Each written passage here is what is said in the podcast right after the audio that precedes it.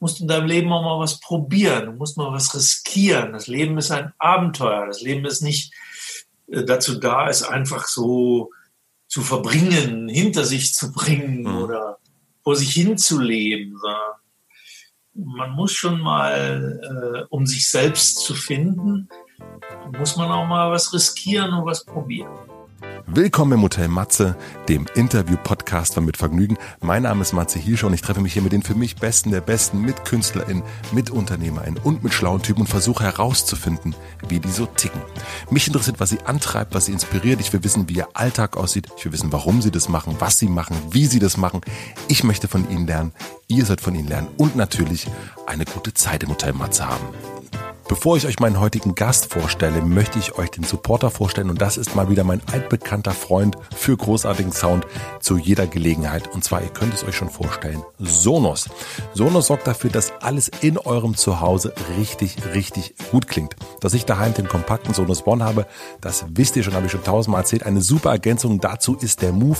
Das ist ein tragbarer Smart Speaker für Sound zum Mitnehmen, zum Beispiel von der Küche an den Schreibtisch ins Homeoffice oder dann in den Feierabend auf die Couch Couch, in den Garten oder den Balkon. Und wer möchte, kann dem Move schon morgens aus der Dusche den Lieblingssong zurufen. Er lässt sich nämlich per Sprache steuern. Jetzt hat Sonos noch was ganz, ganz Neues am Start und zwar die ARC. Das ist eine smarte Soundbar mit Dolby Atmos für echten, unglaublich vollen Kinosound in eurem Wohnzimmer. Schaut am besten mal auf sonos.com vorbei. Da gibt es nämlich noch mehr Details zu allen Speakern, Smart Speakern, Soundbars, die eure Musik, Podcasts, Hörbücher, Filme, Serien und Games einfach großartig klingen lassen. Vielen herzlichen Dank an Sonos.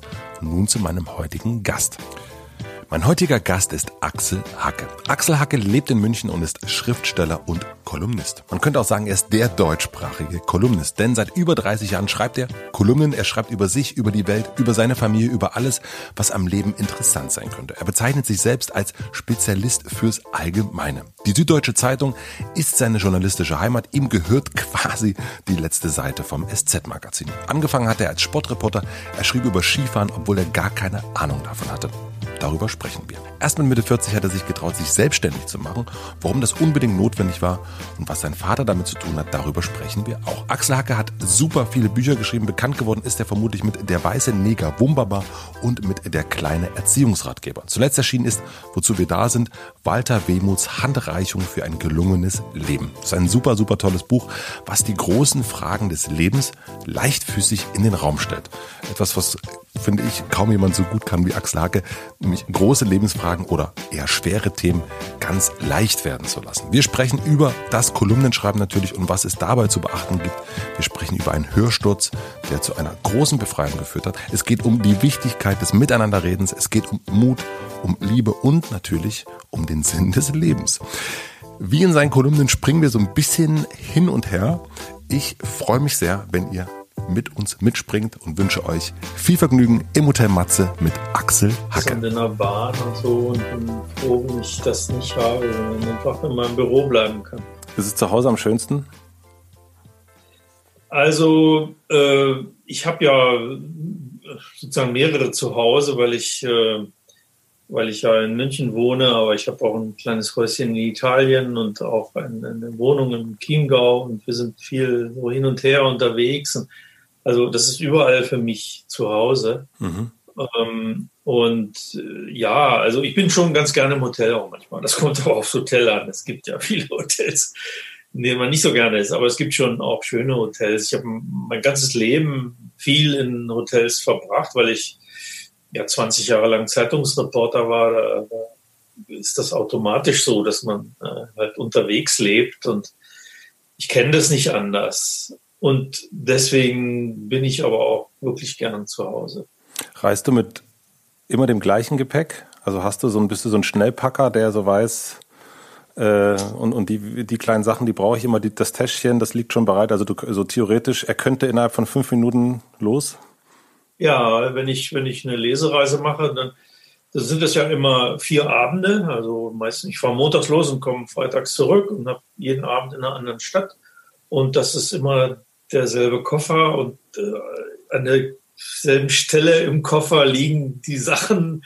Das sind dann halt äh, vier Oberhemden und äh, ein zweites Paar Schuhe. Das, das, hat alles seinen Platz in diesem Koffer. Das ist schnell gepackt. Also ich mache da nicht äh, äh, Theater. Du reist also auch mit leichtem Gepäck dann? Das ist nicht unbedingt leicht, weil, äh, weil ich viel Zeug dabei habe, weil Warum? ich ja unterwegs arbeiten muss. Ach so. Ähm, also ich habe ich hab natürlich äh, eine Menge Unterlagen zum Schreiben dabei. Ich muss ja im Hotel meine Vormittage zum Schreiben nutzen, auch in der Bahn. Da brauche ich dann oft die Unterlagen, äh, die ich für die Arbeit halt habe. Die habe ich in meinem, in meinem Köfferchen. Außerdem gehört zum Konzept meiner Lesung, dass ich vorher nie so genau weiß, was ich lesen werde. Das bedeutet aber, dass ich einen großen Teil meines Gesamtwerkes an Büchern auch mit mir rumschleppe. Das ist ein bisschen äh, umständlich und kompliziert und weil Papier schwer ist, eben auch sehr schwer. Ähm, aber es ist nun mal so. Ich, ich will nicht jeden Abend die gleiche Nummer abziehen. Ich, ich mache verschiedene Sachen. Ich überlege mir das oft erst auf der Bühne, was ich jetzt lese, wenn ich die Leute da so sehe und äh, bin ich jetzt zum ersten Mal oder war ich hier schon zehnmal, es spielt alles eine Rolle und diese Spontanität bei der Lesung, die spielt halt auch eine große Rolle und das ist der Nachteil davon ist halt, dass man einen schweren Koffer hat. Aber dass du das auch vom iPad oder so lesen würdest, kommt für dich nicht in Frage? Nein, nein. Also lesen auf der Bühne, das muss aus dem Buch sein. Also da, da kann ich jetzt nicht äh, vom, vom iPad oder vom Handy oder so. Das, das ist, nein, kommt nicht in Frage. Also da bin ich, ich lese ja auch selber Bücher auf Papier nur. Ich, ich habe nie, weiß ich nicht, also auf dem iPad lesen, ein Buch, das habe ich mal ausprobiert, aber mhm. das ist es. Wie war denn das? Du, wir haben Freitag kurz telefoniert, äh, da warst du auf dem Weg nach Kassel. Ja. Und ähm, du hast am Freitag deine erste Autokino-Lesung gehabt. Es gibt es ja. jetzt natürlich ein bisschen häufiger schon. Ne? Ich habe äh, schon ein paar gesehen, die das jetzt machen, Musiker und so weiter. Aber ich habe noch niemanden gesprochen, der im Autokino gelesen hat. Wie erzähl mal ein bisschen davon. Ja, das war also sozusagen Autorkino. Autorkino, ah.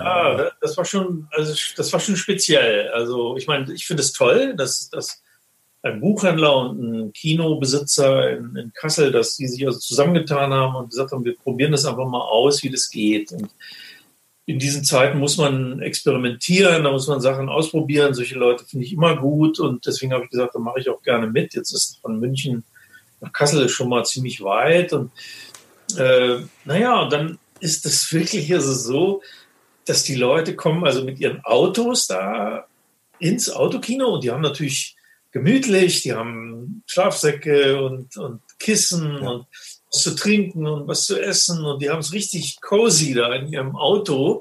Wenn der Autor, der also liest, äh, der sitzt unter einem Behelfszelt, ähm, wie, wie manche Leute das so in ihrem Garten stehen haben, ohne Außenwände, das eigentlich mehr so als Sonnenschutz gedacht ist, aber äh, es regnete und das platterte, also der Regen so drauf und ab und zu so ein Schwall von dem äh, von dem Zeltdach ergoss sich da so runter und ich saß da so zusammengekauert äh, und, und du, du liest ja, zuerst habe ich noch in die Richtung der Autos gelesen, bis mir irgendjemand gesagt hat, das hat keinen Zweck, du musst in Richtung der Kamera lesen, die vor dir ist weil du wirst ja auf diesen riesen Screen da übertragen. Ach, da ja. sehen die Leute. Äh, ich selber saß hinter diesem Screen und habe dann nur ein paar Autos gesehen. Und das ist natürlich, hm, ja, man liest sozusagen ins Nichts, ja, man liest in eine Kamera hinein und da kommt normalerweise, wenn man auf einer Theaterbühne ist, dann, dann ist man ja gewöhnt, da es wird gelacht, es wird es wird äh, andächtig geschwiegen, meinetwegen,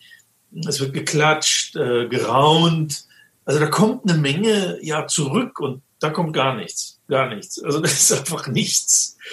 Und du weißt nicht, was, was ist eigentlich los in diesen Autos. Und ich habe dann erst in der Pause beim Reden und Signieren gemerkt, dass den Leuten das sehr gefallen hat. Und dann, dann wurde das nach der Pause, wird man dann auch ein bisschen entspannter allmählich. Und, und am Ende der Veranstaltung gab es ein riesen Hubkonzert. Mhm. Da habe ich gedacht, Mensch, die armen, die armen Anwohner hier, mhm. weil das haben gar kein Ende. Also das war, ja, das war schon lustig irgendwie. Und, äh, wirklich was Besonderes.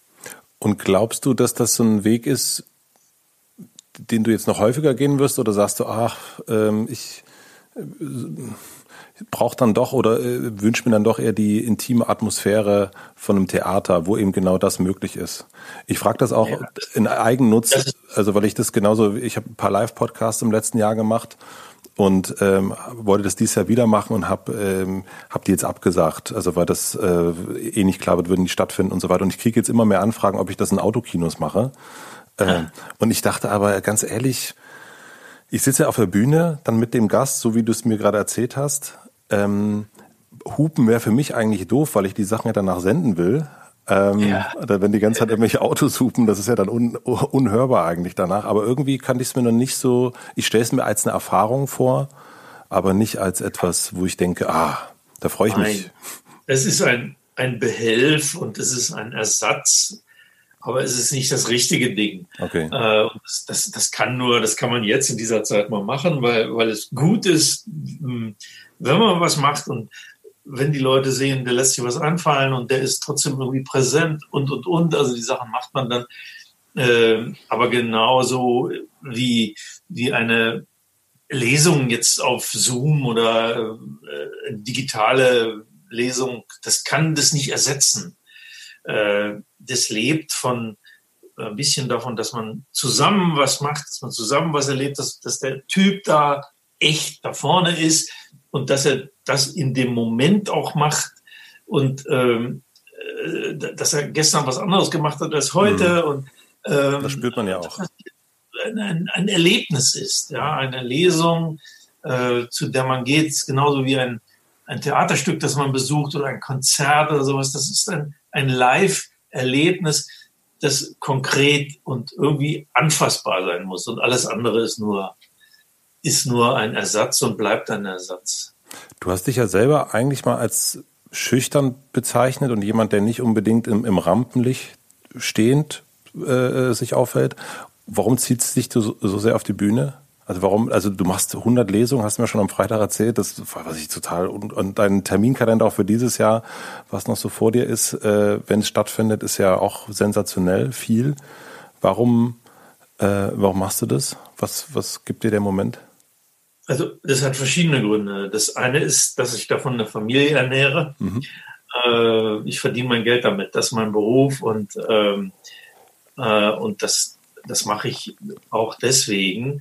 Das andere ist natürlich, dass mir mein Beruf Spaß macht und dass mir auch diese Sache Spaß macht. Also des Abends auf einer Bühne zu sein, ähm, das ist was, was, äh, was mir Freude macht und komischerweise spielt Schüchternheit da überhaupt keine Rolle. Ich weiß nicht, ob schüchtern in meinem Alter auch überhaupt noch eine Kategorie ist. Also das ist irgendwie, äh, das, das, das ist ja was, was man sich auch irgendwann so ein bisschen äh, abgewöhnt und, äh, und was nicht mehr so gilt, wie, äh, wie es noch mit 20 äh, gegolten hat oder noch früher oder sowas. Ich bin auf der Bühne, also meine Frau sagt immer, äh, sie findet, dass ich auf der Bühne so entspannt bin wie nirgendwo sonst. Also wenn ich da sitze mhm und meine Bücher habe und meinen Text lese und mein Zeug rede, dann bin ich sehr bei mir selbst. Ähm, und da, da habe ich überhaupt keine, keine Scheu oder sowas. Dann habe ich eigentlich schon ein gewisses Selbstbewusstsein und äh, trotzdem bin ich nicht der Typ, der auf der Straße jetzt irgendwie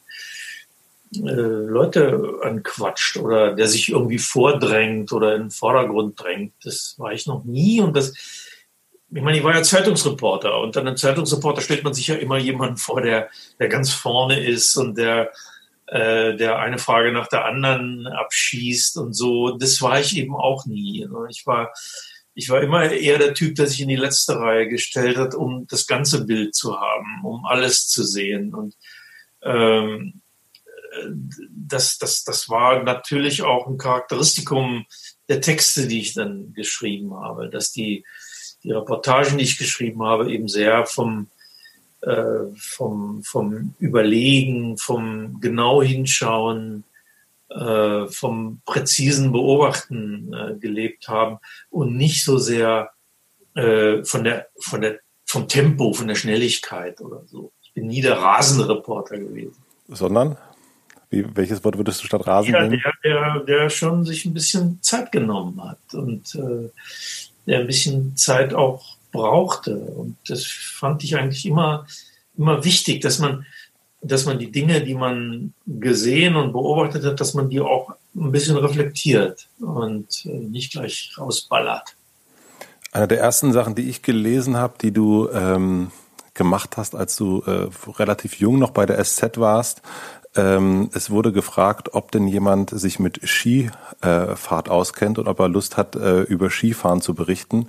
Und hast du dich gemeldet, obwohl du gar keine Ahnung hattest und hast gesagt, hier, ich äh, äh würde das machen. Ähm, ja, das äh, stimmt. Also das war so, ich meine, ich war ja, ähm, ich habe ja ähm, politische Wissenschaften studiert und Geschichte und ähm, war in der Journalistenschule und wollte immer politischer Journalist werden. Ähm, als ich zur, ich wollte aber auch unbedingt zur Süddeutschen Zeitung.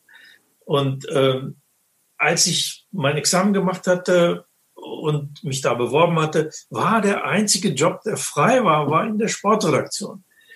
Und dann habe ich gedacht, na, bevor ich jetzt irgendwie, äh, weiß ich nicht, wohin gehe äh, und dort politischer Journalist bei einer kleineren Zeitung werde, gehe ich zur Süddeutschen und bin da erstmal Sportreporter. Es wird mir schon gelingen, da irgendwie äh, wieder rauszukommen. Und so bin ich mehr durch, durch Zufall eigentlich vier Jahre lang äh, Sportreporter gewesen. Und da war ich nun gerade angekommen in dieser Redaktion und ich wollte natürlich was machen. Ich wollte nicht irgendwie über irgendwelche äh, ständig über rhythmische Sportgymnastik schreiben oder irgendwelche Randsportarten, sondern ich wollte wirklich daran. Und bei der Süddeutschen Zeitung spielte das alpine Skifahren eine große Rolle. Das mhm. wusste ich natürlich. Und es stand eine alpine Ski-WM in Schladming, 1982 war das.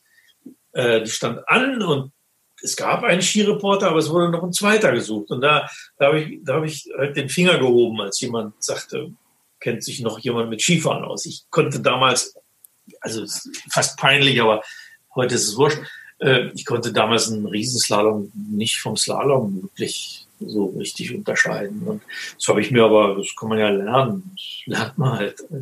Dauert nicht so lange. Und dann bin ich da, ja, dann haben die gesagt, okay, dann, dann mach das mal. Und dann war ich natürlich schon, äh, da wurden jeden Tag zwei Sonderseiten gemacht. war ich richtig präsent in der Zeitung. Mhm. Und, ähm, äh, und, und mein Glück war, bei dieser Ski-WM in äh, Schladming war die, also in Österreich, da hat es eine, die ganze erste Woche lang nur geregnet. Äh, es fand überhaupt kein Rennen statt, gar nichts. Ne? Und wir mussten trotzdem zwei Seiten füllen und ich habe eine lustige Regenglosse nach der anderen geschrieben. Über Wasserskifahren und über äh, die Skifahrer, die nichts machen können und äh, wie alles so untergeht im Wasser. Es hat auch viel geregnet. Und das, das hat super funktioniert. Das war sehr, war sehr lustig. Und schon war ich aufgefallen. Du bist dadurch aufgefallen? Bitte? Bist du dadurch aufgefallen auch tatsächlich? Ja, das fiel auf. Das fiel dann sogar der Chefredaktion auf. Und, äh, und ja, da war ich dann plötzlich schon in meinem ersten Jahr bei der Süddeutschen war ich plötzlich so ein Name, wo man dachte, aha, guck mal, der kann ja ganz lustige Sachen schreiben. Ja, Erinnerst du dich noch an deinen so ersten Zuspruch, den du als Schreiber bekommen hast? Also, dass dir so ein bisschen von außen gezeigt hat, ah, irgendwie, das scheint ja was zu sein, was ich können könnte. Ja. Na gut, äh, ich habe ja eine Schülerzeitung schon gemacht, also ich habe immer geschrieben, aber da war das jetzt nicht so äh, bedeutend.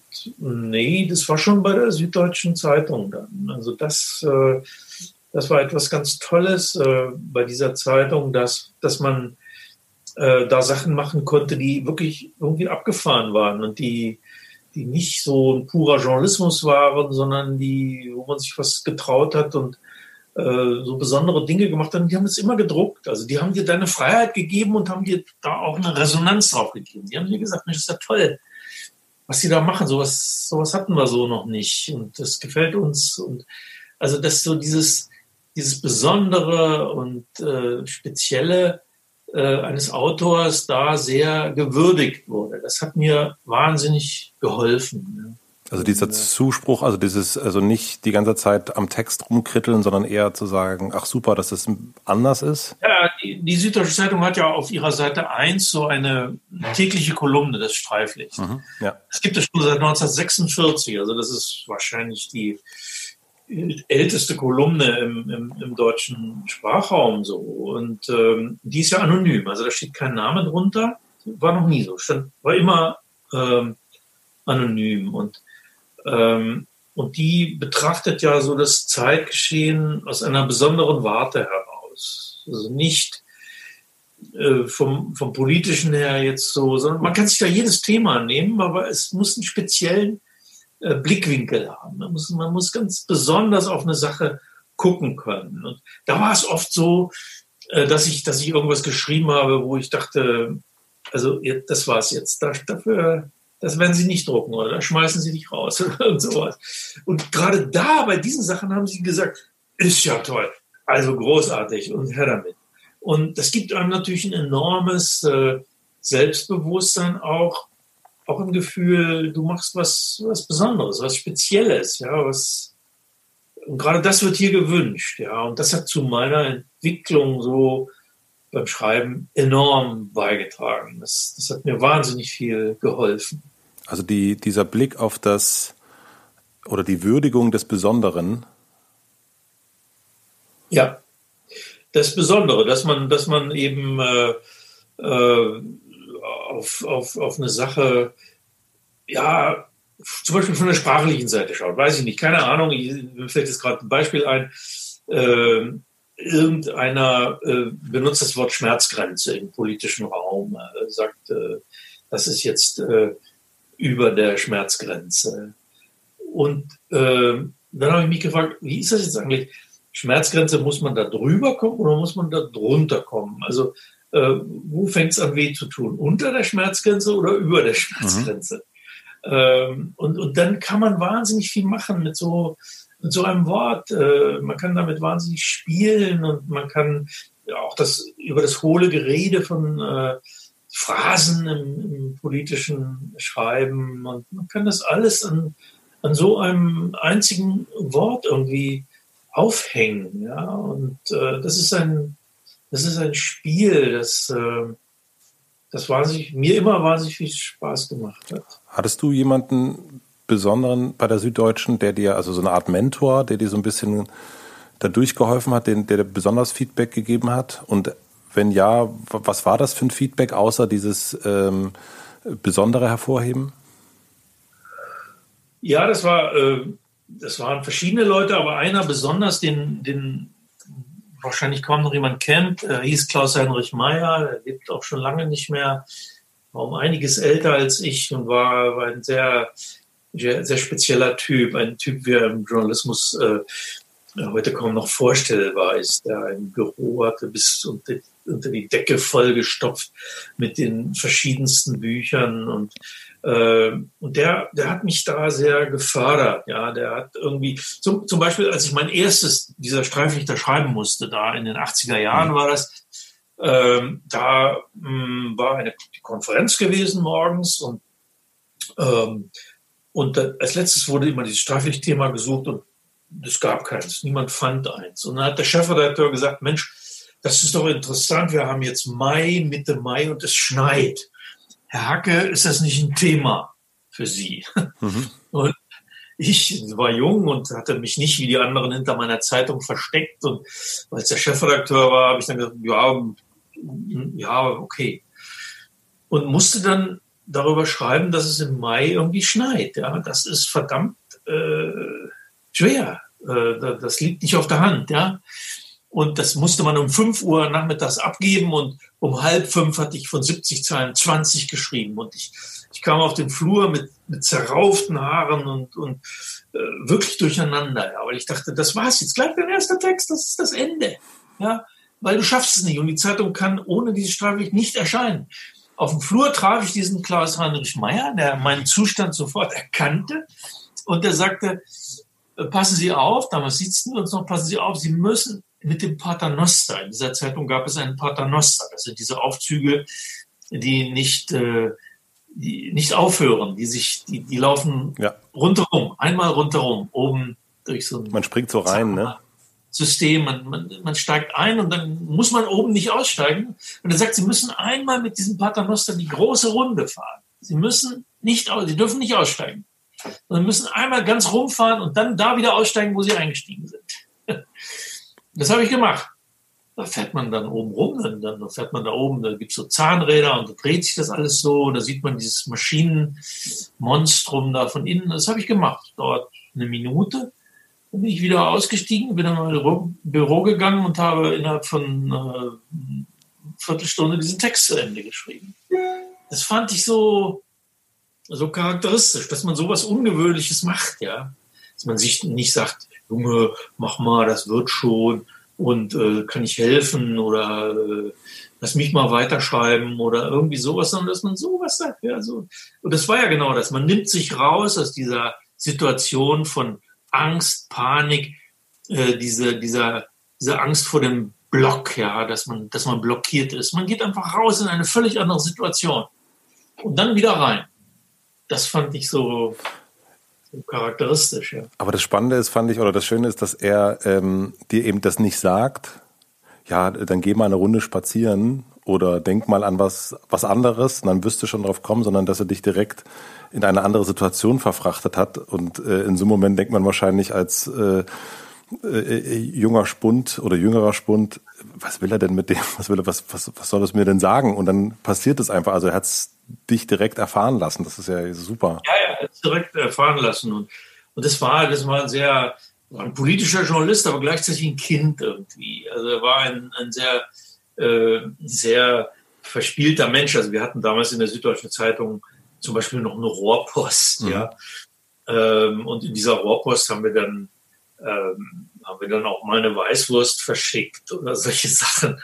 Äh, mal gucken, ob die ankommt und, und was damit so geschieht. Also so, so äh, wirklich ein bisschen, bisschen infantile Dinge, die aber Freude gemacht haben. Also weil der, der, dieser, dieser äh, Flügel, in dem die Strafliteratoren damals saßen, das war auch so der Artistenflügel. Äh, das waren die Leute, von denen man sagte, naja, ähm, Künstler. Aber die dürfen das. die dürfen eine Weißwurst verschicken. Du warst dann sehr lange bei der SZ angestellt und ich habe das äh, in dem Podcast, mit, äh, den du mit Stefanie Luxert gemacht hast, äh, gehört, dass du eines Morgens mit einem ganz, ganz großen Brummen aufgewacht bist. Das Brummen hat dir gesagt, du äh, musst dich eigentlich trauen, die Zeitung, die, die Festanstellung zu verlassen. Und Willst mich mal in die Situation nehmen, weil ich habe es nicht so richtig verstanden, auch von dem, was du jetzt gerade erzählst, weil eigentlich, und das, was ich nicht verstanden habe, ist, das scheint ja der Job, den du da gemacht hast. Du hattest dann auch schon eine Kolumne, ähm, das hörte sich jetzt irgendwie jetzt auch nicht als super anstrengend an, äh, sondern auch so ein bisschen äh, nett. Aber dennoch hattest du irgendwie, so, also es hat quasi zum Hörsturz geführt, dass du da weg musst.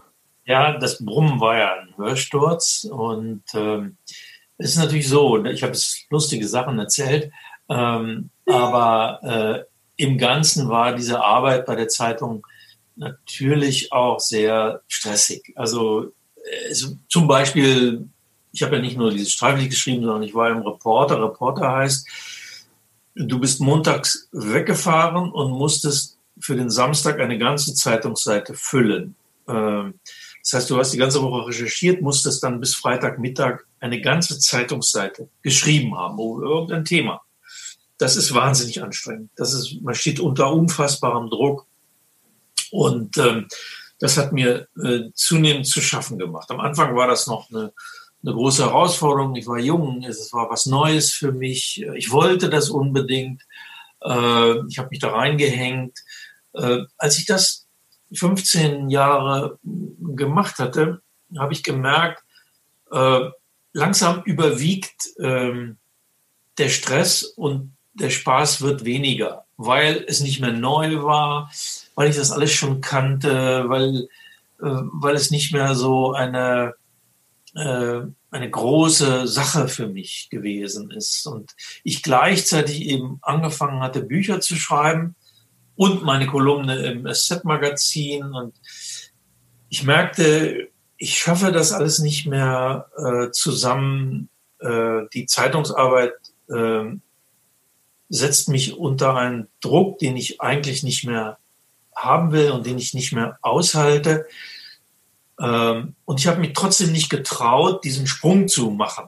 Weißt du, du musst dann irgendwann musst du dich entscheiden. Du musst sagen, so, jetzt, jetzt kommt was Neues. Und äh, eine Festanstellung bei der Süddeutschen Zeitung zu kündigen, weil man sagt, ich will nicht mehr nur Journalist sein, sondern ich will Schriftsteller sein. Ich will auch fiktive Texte schreiben. Ich will was Neues ausprobieren. Äh, das aber beim Risiko, dass ich kein festes Gehalt mehr bekomme, aber eine Familie zu ernähren habe. Das, äh, da konnte ich mich lange nicht entscheiden. Und der Hörsturz hat mir die Entscheidung abgenommen, äh, weil ich gemerkt habe, äh, wenn ich so weiter lebe und diese Entscheidung immer nur aufschiebe und nicht wirklich treffe, dann werde ich krank. Und das will ich nicht. Also musste ich mich entscheiden. Ein Hörsturz heißt, du, du kriegst zehn Tage lang jeden Tag äh, so eine Infusion, damit dieses blöde Geräusch da im Kopf weggeht.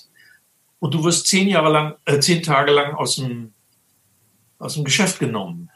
In den zehn Tagen kannst du nicht arbeiten. Du liegst da und kriegst diese Infusion. Den Rest des Tages sollst du auf dem Sofa verbringen. Mhm.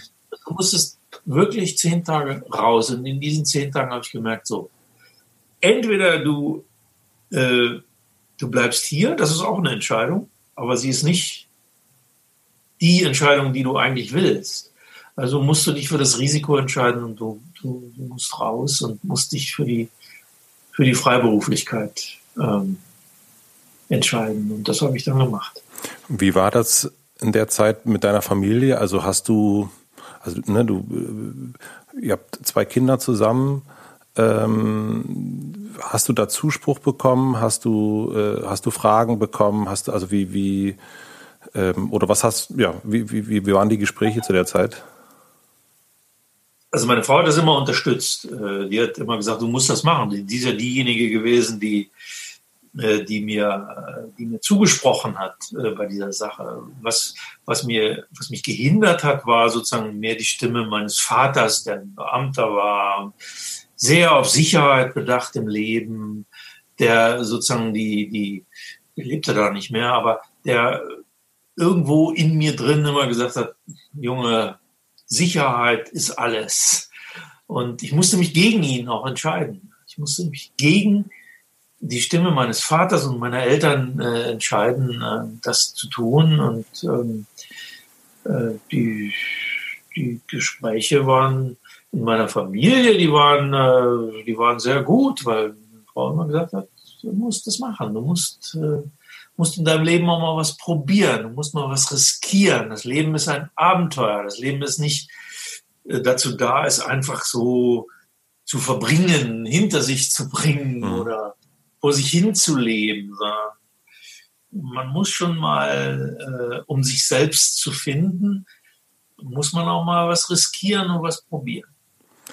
Und also ich meine, dass der Vater so lange noch so gewirkt hat, du warst dann 44, glaube ich, ne, wenn ich das richtig gelesen habe, äh, zu der Zeit.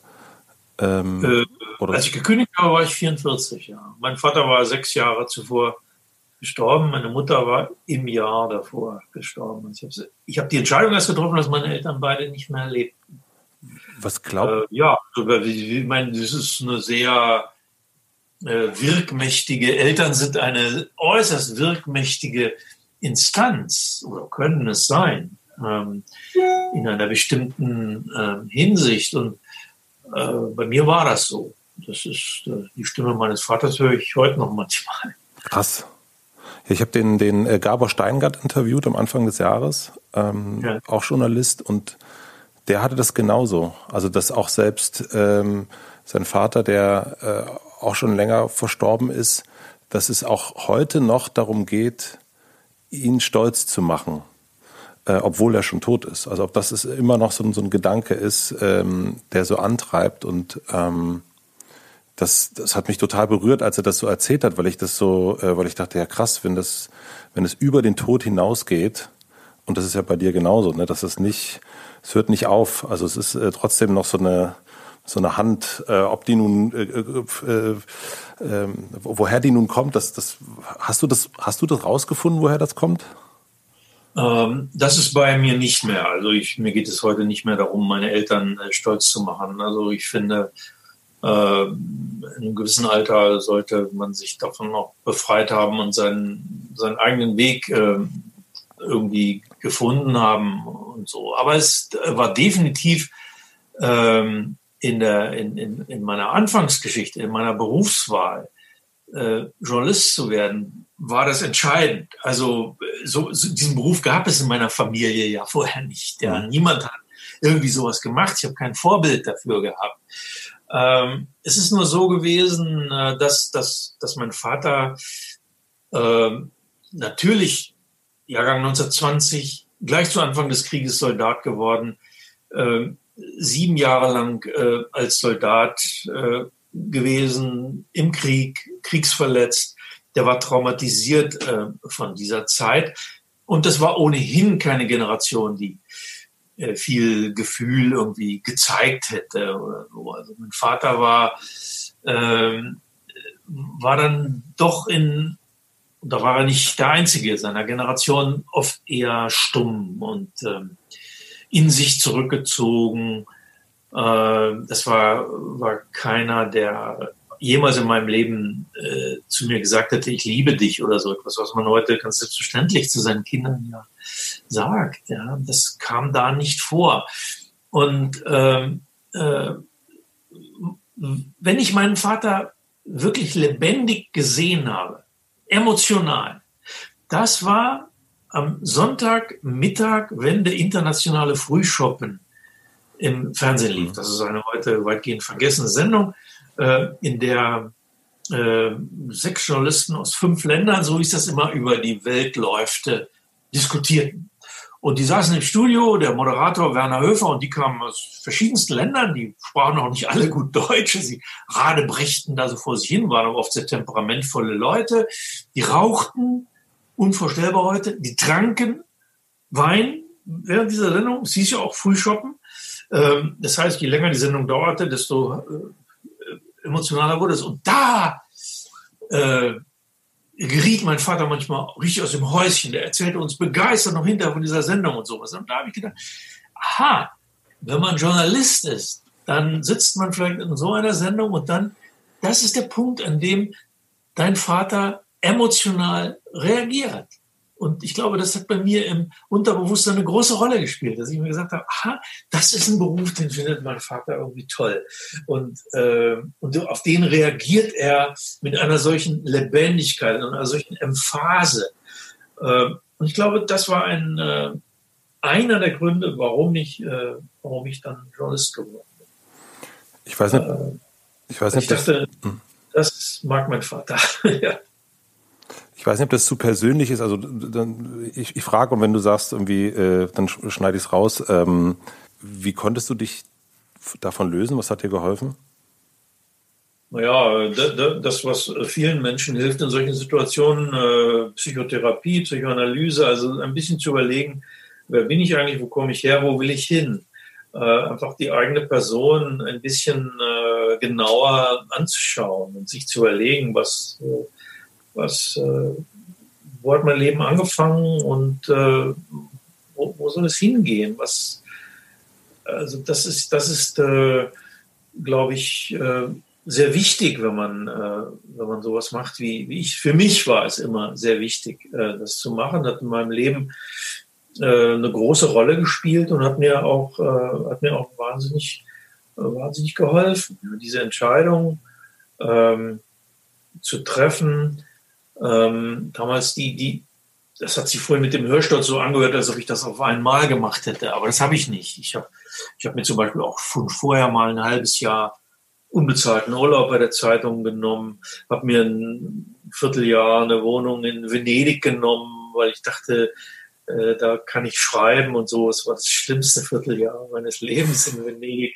weil alles schief ging, weil ich nichts geschrieben habe, weil ich irgendwie äh, äh, mich furchtbar einsam fühlte und, äh, und nichts zu Papier brachte. Gar nichts. Habe ich aber wahnsinnig viel daraus gelernt, weil ich gelernt habe, aha, das ist nicht meine Situation äh, für die Arbeit, äh, dass, ich, dass ich mich zurückziehe in irgendeine Wohnung in, in einer von Wasser umschlossenen Stadt auf einer Insel, äh, wo es im März auch kühl ist, sein kann und äh, das Wasser dir bis zum Knöcheln steht, wenn du aus dem Haus gehst. Also ähm, ich habe aus diesen Fehlern dann auch, es war ein Fehler, nach Venedig zu gehen, aber es war ein Fehler, aus dem ich viel gelernt habe. Und äh, man muss sich halt auch trauen, diese, äh, diese Fehler zu machen. Man muss was ausprobieren, man muss experimentieren auch mal. Und gab es bei dem, ähm, also das ist ja, äh, es, es, gibt ja so Annahmen, ne? Also das ist ja eine Annahme zu, zu glauben, ähm, man ist in Venedig und ähm, dann wird das schon richtig doll werden mit der mit dem mit dem Buch, äh, wenn ich da äh, ganz alleine bin. Und es ist ja auch eine Annahme. Ich weiß nicht, warum du, also wahrscheinlich bist du deswegen auch drauf gekommen. Äh, man macht dann etwas, damit der Vater oder irgendjemand anders zufrieden ist. Aber das kann man ja, also vielleicht ist man ja gar nicht ähm, so gestrickt. Meinst du das damit, mit diesem sich, sich hinterfragen? Natürlich, ja. Also äh, du, du bist ja nicht dein Vater. Dein Vater ist eine andere Person mit einer anderen Lebensgeschichte, mit anderen Prägungen. Ähm, diese Prägungen übertragen sich natürlich auf dich ähm, äh, erstmal. Und äh, ja, manche Leute können damit super leben, mhm. weil sie auch das gut finden oder weil sie damit gut äh, zurechtkommen im Leben, weil sie vielleicht auch genau der gleiche Typ sind. Ähm, und ähm, bei mir war das eben nicht so. Ähm, ich, ich, musste mich davon befreien. Ich glaube, die meisten Menschen, die äh, äh künstlerisch arbeiten, müssen sich von irgendwas befreien. Äh, künstlerische Arbeit kann sehr stark darin bestehen, äh, sich von etwas frei zu machen. Und, ähm, und so, so war das äh, sicher auch bei mir. Also ich musste ja auch aus der Stadt weggehen, in der ich groß geworden bin habe nichts gegen die Stadt, gegen Braunschweig. Aber ich musste da weg. Äh, du musst, du musst äh, dann irgendwie auch ein neues Leben irgendwie anfangen. Und muss, das war für mich ja schon ein Riesenschritt, nach München zu ziehen. Das war mir am Anfang überhaupt nicht geheuer. Also es war war ein großer Aufbruch, an diese Journalistenschule zu gehen, die einen großen Ruf hatte und berühmt war. Und ja, ich bin da mit großer Euphorie so in die, in die Welt aufgebrochen, aber gleichzeitig äh, im Inneren hatte ich immer wahnsinnige Angst auch. Ja. Was hat dir geholfen, dich so von den Dingen so zu befreien? Also gab es also eine Frage, die man dir gestellt hat oder oder also was was würdest du rückblickend sagen, was das so war, was wo du sagst, ah ja, jetzt merke ich, okay, damit ging es dann. Naja, ich hatte das Glück, ein Talent zu haben ähm, und einen Willen.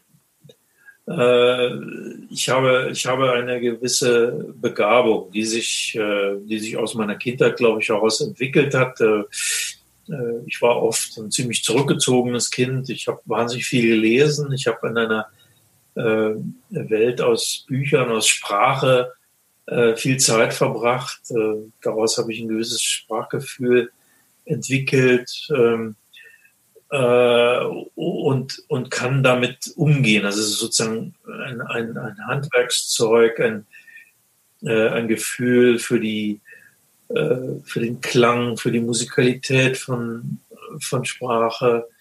Äh, ich, ich war immer neugierig, ähm, eine Grundeigenschaft für Journalisten. Ich war immer neugierig und, und bin es eigentlich auch heute noch. Ich interessiere mich äh, für alles Mögliche, äh, kann nichts wirklich, sagen wir mal, in der Tiefe.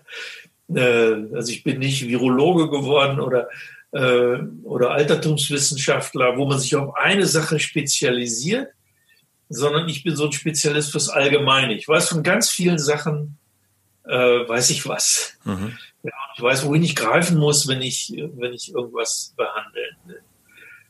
Ähm, und, äh, und ich habe eine sehr, ich habe einen sehr starken Willen.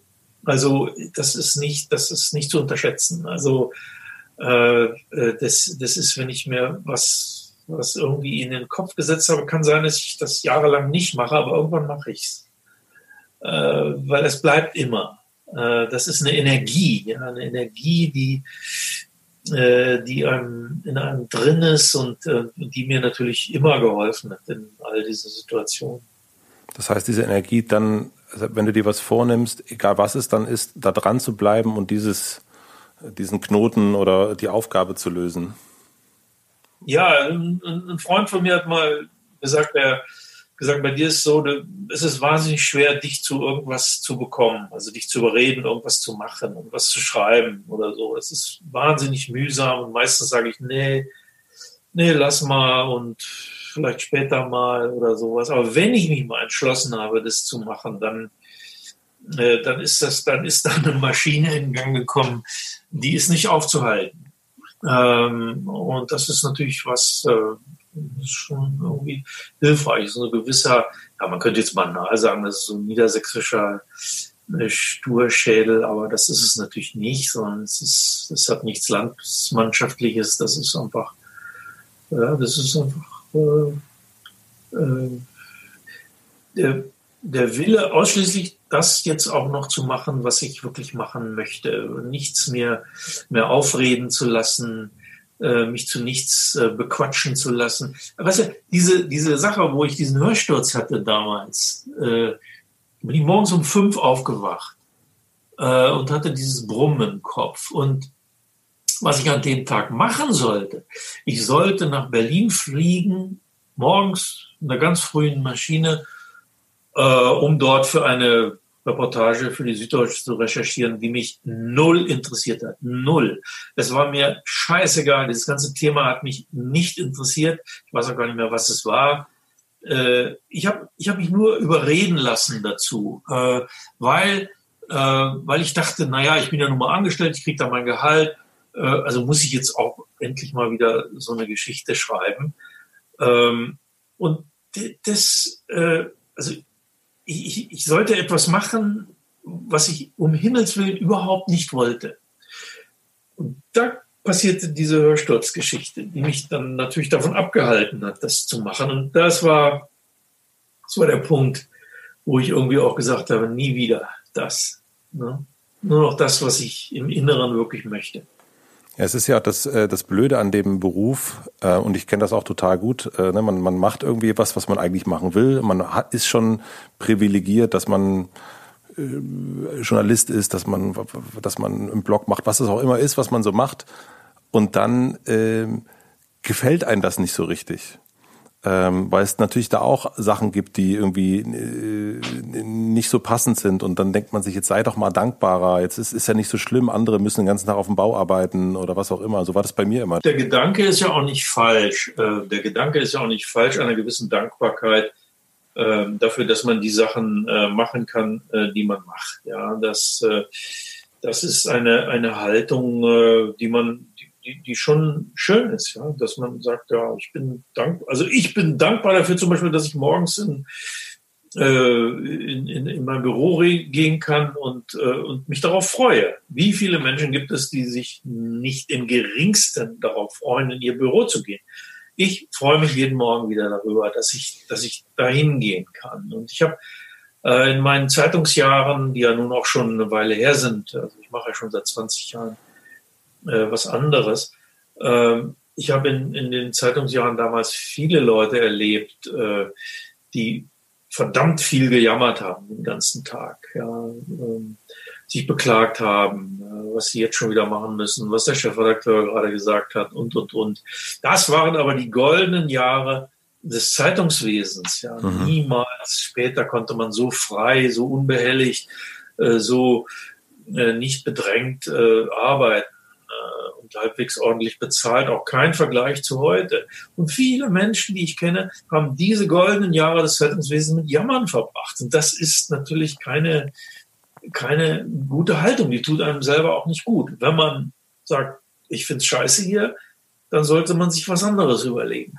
Ja. Also dann sollte man äh, die, die so konsequent äh, auch sein und sich nicht dahinter verstecken und immer sagen, es geht aber nicht anders geht schon anders, wenn man es wirklich will, glaube ich. Oft. Nicht bei jedem, aber es geht schon. Und äh, jetzt bist du ja wie lange? Seit also ja, über 20 Jahre selbstständig. Ähm, Gab es irgendwann eine Situation, die die Angst, die du davor hattest, das zu tun, bestätigt hätte? Kompliziert gestellte Frage. Ähm. Ja, aber ich verstehe Sie trotzdem. Sehr gut. Äh, äh, naja, also äh, die Angst bleibt einem, ja. Äh, die, die Angst geht ja nicht weg. Also Angst hat man trotzdem. Man geht nur anders mit ihr um. Also die, die Angst, äh, die, die schüttet man nicht weg und man wird kein anderer Mensch, sondern äh, man lernt nur mit der Angst anders umzugehen. Natürlich habe ich jeden Tag, äh, gerade jetzt in diesen Zeiten, äh, Zukunftsangst und äh, denke, das hat jeder Selbstständige. Das ist so ziemlich normal. Ähm, man lernt nur, die ein bisschen einzuordnen und zu sagen, ja, ja, das ist, das ist eine Sache, die kennst du gut, ein alter Freund, ja, oder ein alter Feind, ähm, aber die, das gehört zu dir, dass du, ähm, dass du Angst hast und du weißt, äh, woher sie kommt und ähm, du weißt aber auch, damit umzugehen. Du weißt, äh, dass du es noch immer geschafft hast.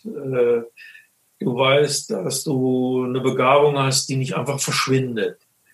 Du weißt, wie du es machen musst, dass du nicht blockierst, äh, dass du nicht äh, morgens vor deinem Bildschirm sitzt und äh, vor lauter Panik nichts da reinschreiben kannst. Äh, mit all diesen Dingen hast du ein bisschen gelernt, äh, umzugehen. Das ist das, worauf es ankommt. Es kommt nicht darauf an, zu denken, ich bringe die Angst zum Verschwinden. Das das ist nicht so, äh, sondern du, du lernst sie einzuordnen.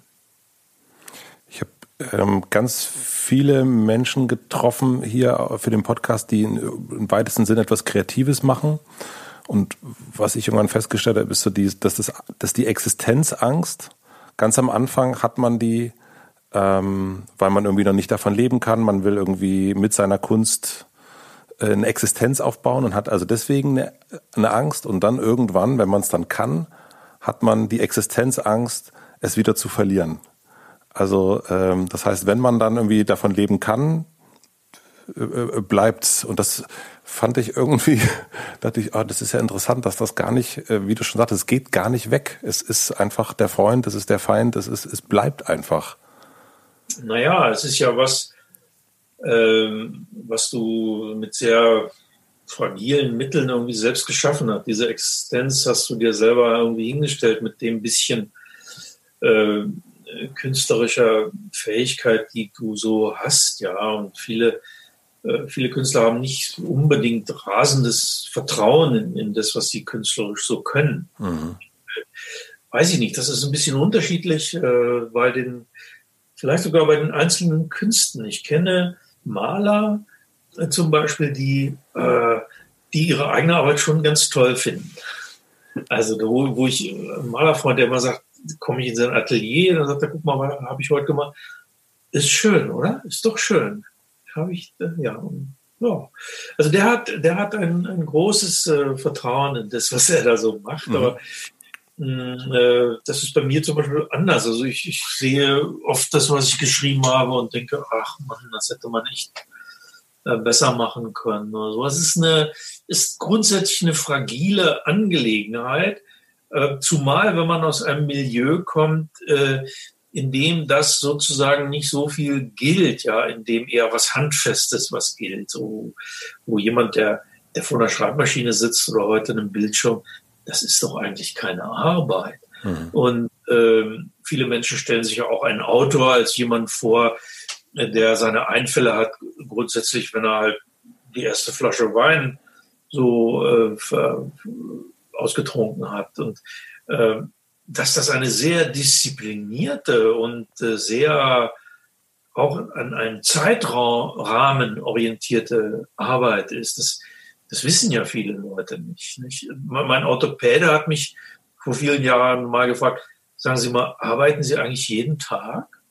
Und dann habe ich gesagt, was glauben Sie, womit ich Ihre Rechnung hier bezahle? Das, das, das kann man nur, wenn man jeden Tag arbeitet. Auch nicht anders. Nee, der dachte, man arbeitet, wenn man Einfälle hat. Und ich habe ihm gesagt, man hat nur Einfälle, wenn man arbeitet. Also dir fällt ja nur was ein, wenn du dich hinsetzt und und nachdenkst und was ausprobierst und was schreibst, also nur dann kommen Einfälle. Die kommen nicht, äh, wie das immer so heißt, unter der Dusche oder beim Spazierengehen oder beim Waldlauf. Nein. Ja, manchmal auch, aber nicht grundsätzlich. Willst du mir mal so erzählen, wie dein, ähm, dein Arbeitsalltag so abläuft. Also jetzt sehe ich dich ja gerade in deinem Arbeitszimmer, ganz klassisch mit ganz, ganz vielen Büchern hinter dir, ähm, wie sich das gehört für ein Zoom-Meeting. ähm, wie, wie kann ich mir das vorstellen? Du bist ja, es gibt ja den Unterschied, ob du zu Hause bist oder ob du unterwegs bist, aber nehmen wir vielleicht einfach mal diesen, dieses Du bist zu Hause ähm, an, weil, das, weil du doch mehr zu Hause bist als unterwegs. Ja, ähm, ja, also wenn ich, es unterscheidet sich gar nicht so sehr, weil äh, ich stehe relativ, relativ früh auf, also nicht erst um neun oder so, sondern äh, wirklich so um, um, halb sieben oder sieben. Mache morgens ein bisschen Sport, irgendwie bewege mich ein bisschen, je nachdem. Ähm, äh, gehe in Zeiten, wo nicht Corona herrscht, äh, in ein Café äh, und frühstücke dort, lese ein bisschen Zeitung und bin äh, spätestens um halb neun in meinem Büro. Wieso? Oder wenn ich Bitte? Wieso liest du äh, oder frühstückst du in einem Café und nicht zu Hause mit, Ach, mit deiner ich morgens noch mal ein paar Leute sehe. Das ist ganz schön irgendwie. Äh, da, da, damit ich, damit ich noch mal ein bisschen rauskomme. Bin ja den Rest des Tages dann oft allein und äh, und da sieht man noch mal jemanden. Äh, und wieso nicht die Familie? Also warum nicht mit mit deiner Frau und? Auch das lenkt mich dann zu sehr ab irgendwie. Dann wird schon wieder gefragt, was äh, keine Ahnung, was, was machen wir morgen oder wann fahren wir aufs Land oder so. Äh, und das sind so Erörterungen, die mich am Morgen zu sehr ablenken. Und doch dann schon sehr bei dem, was ich, was ich machen will. Also, das heißt, du entziehst äh, dich früh schon relativ, also den, den alltäglichen ähm, hausmännischen äh, äh Planungssachen ähm, und, und kommst, versuchst gleich so den, diesen Zustand äh, zwischen so Traum, äh, Kopf so beizubehalten, ohne zu sehr in Gartenarbeit äh, Diskussionen zu kommen? Also ähm, ja, morgens bin ich dafür nicht, äh, nicht irgendwie groß zu haben. Das, das ist nicht gut. Äh, ich bin nicht der Typ, der irgendwie nichts macht äh, zu Hause. Nee, nee, das verstehe ich. Aber ich, ich meine diesen... äh, aber, aber ich bin, äh, ich, ich kaufe viel ein. Ich räume die mit Freude die Geschirrspülmaschine aus und ein. Das sind alles Sachen, die, die mache ich aber abends und nachmittags vielleicht, aber nicht morgens. Morgens, morgens muss ich ein bisschen äh, bei dem bleiben, was ich, äh, was ich an dem Tag machen will. Und das mache ich dann auch vormittags, wenn ich, wenn ich im Büro bin. So schreiben tue ich so bis ein Uhr ungefähr. Danach äh, äh, ist dann, ja, dann muss ich aus dem Hotel raus sowieso oder ich krieg Hunger oder was weiß ich.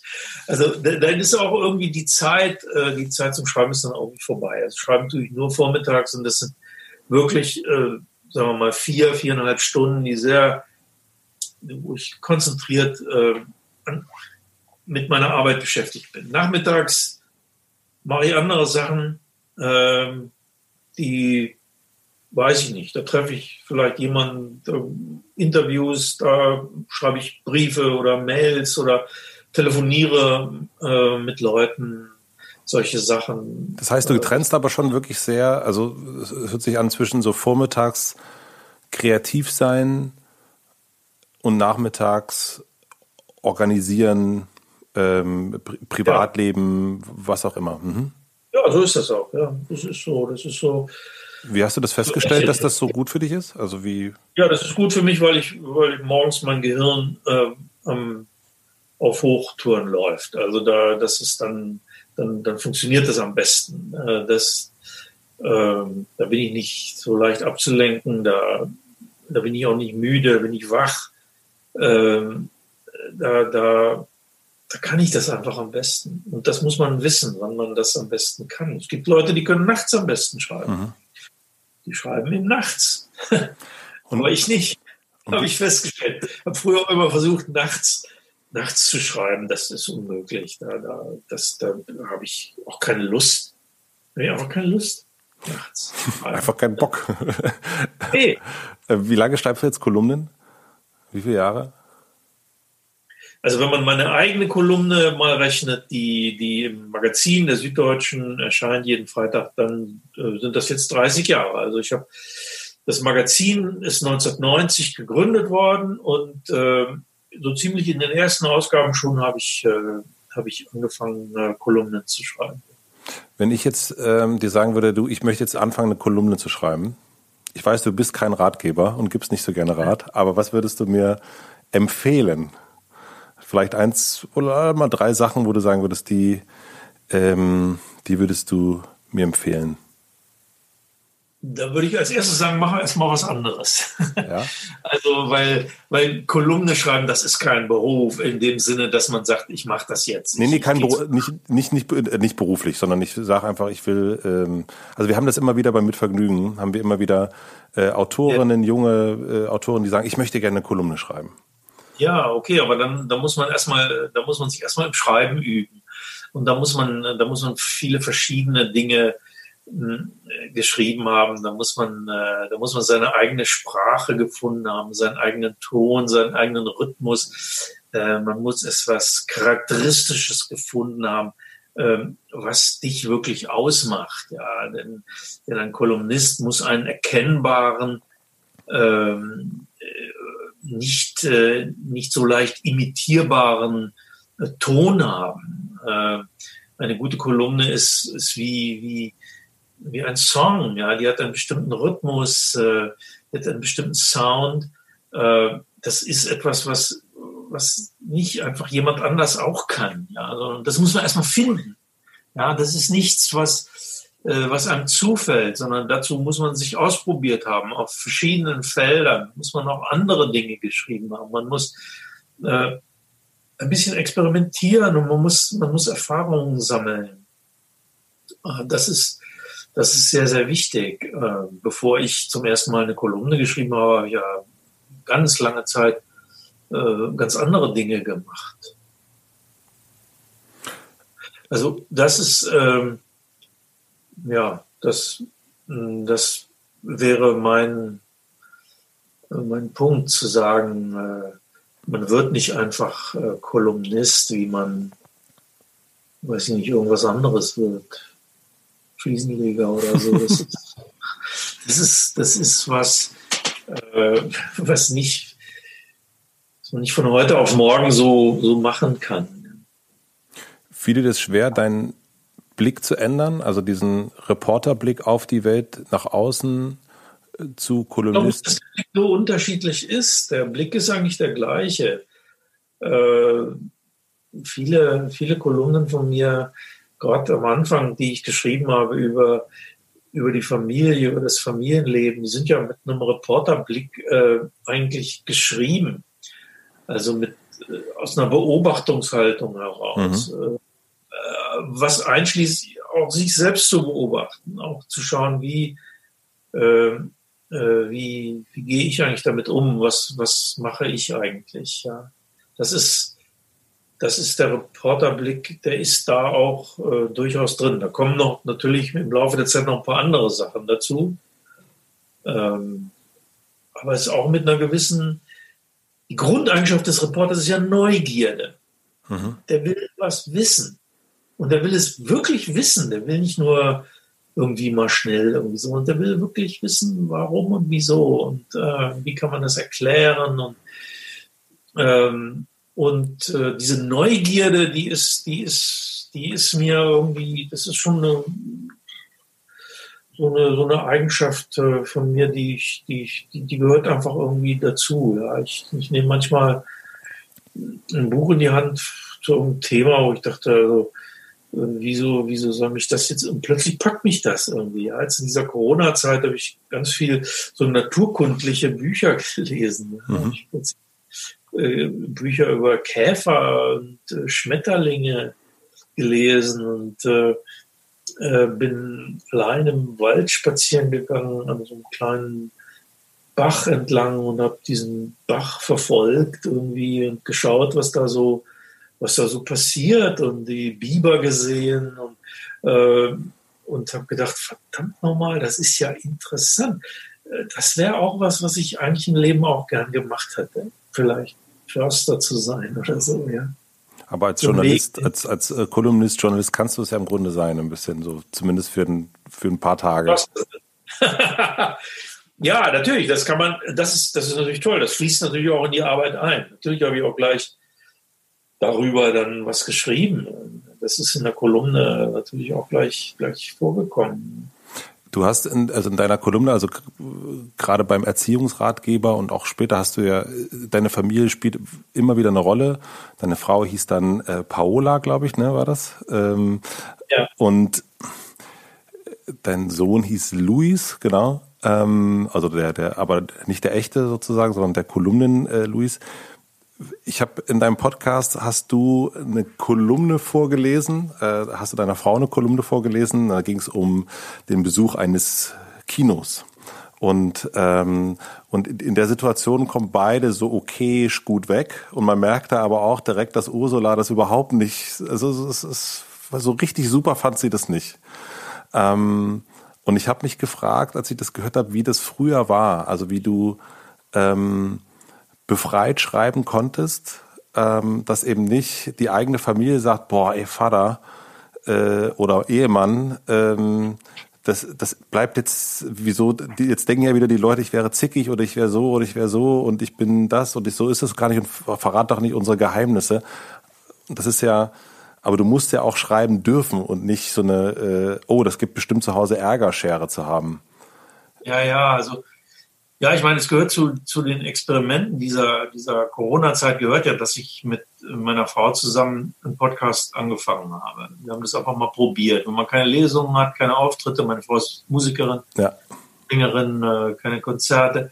Also wenn man alles nicht hat, wie gesagt, dann setzen wir uns halt zusammen ins Studio und reden über, über all das. Und sie macht Musik und ich lese was. Das.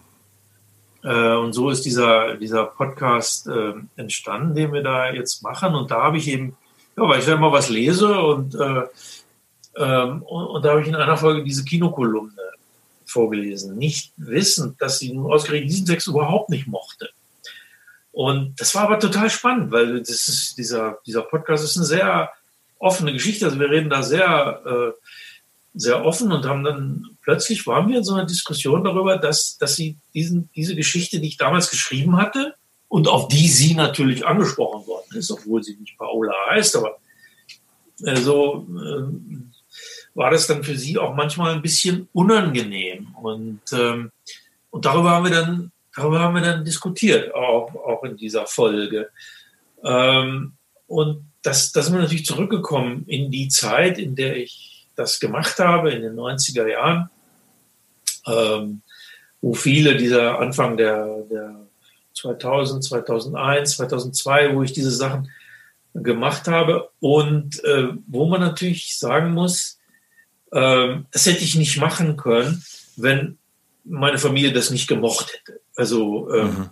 wenn die das blöd gefunden hätten. Also meine Frau grundsätzlich äh, mochte sie das immer und hat, findet, mag es auch heute noch sehr und äh, hat wahnsinnig viel Spaß daran.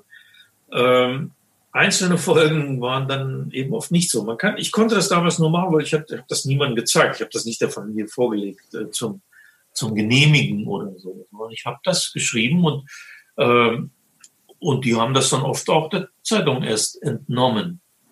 Äh, schon gewagt. Würde ich auch sagen. Äh, schon gewagt, aber es ging ja nur mit diesem grundsätzlichen äh, Einverständnis. Damit ging es und das muss ich meiner Familie wirklich hoch anrechnen, äh, dass sie das mitgemacht hat, sehr, sehr hoch anrechnen. Ähm, und es ging wahrscheinlich auch nur mit einem gewissen Desinteresse ähm, der Kinder, also insbesondere von unserem jüngeren Sohn David, der in vielen so ein bisschen die, der Louis so, das ist er nicht, mhm. aber er hat natürlich schon ein bisschen Pate gestanden dafür und äh, den hat das nicht interessiert, also der, der hat das nie gelesen.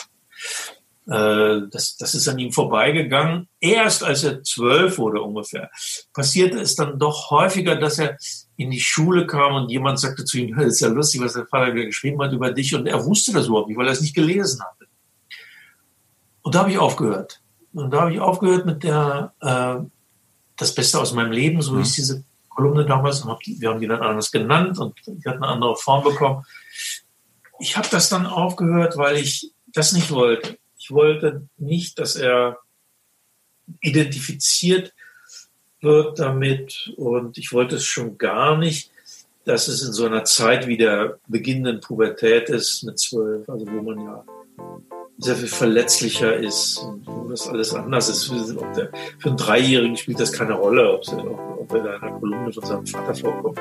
Für einen Zwölfjährigen ist das was ganz anderes und deswegen habe ich dann damit auch aufgehört. Du hast das auch in einem, ich glaube, in dem Buch mit Giovanni Di Lorenzo hast du auch geschrieben, äh, dass du früher cholerisch oder cholerische äh, Seiten hattest und die aber in den Griff bekommen hast. Ähm, was hat dir geholfen, das, das hinzubekommen? Also dich da so, du wirkst ja sehr, ähm, oh, du, du pustest die Backen weiter auf. du könntest, könntest, du schreist mich jetzt an, ne? aber du scheinst ja jetzt, also scheinst ja ein sehr, sehr ausgeglichener Typ zu sein. Äh, ja, bin ich, bin ich nicht immer.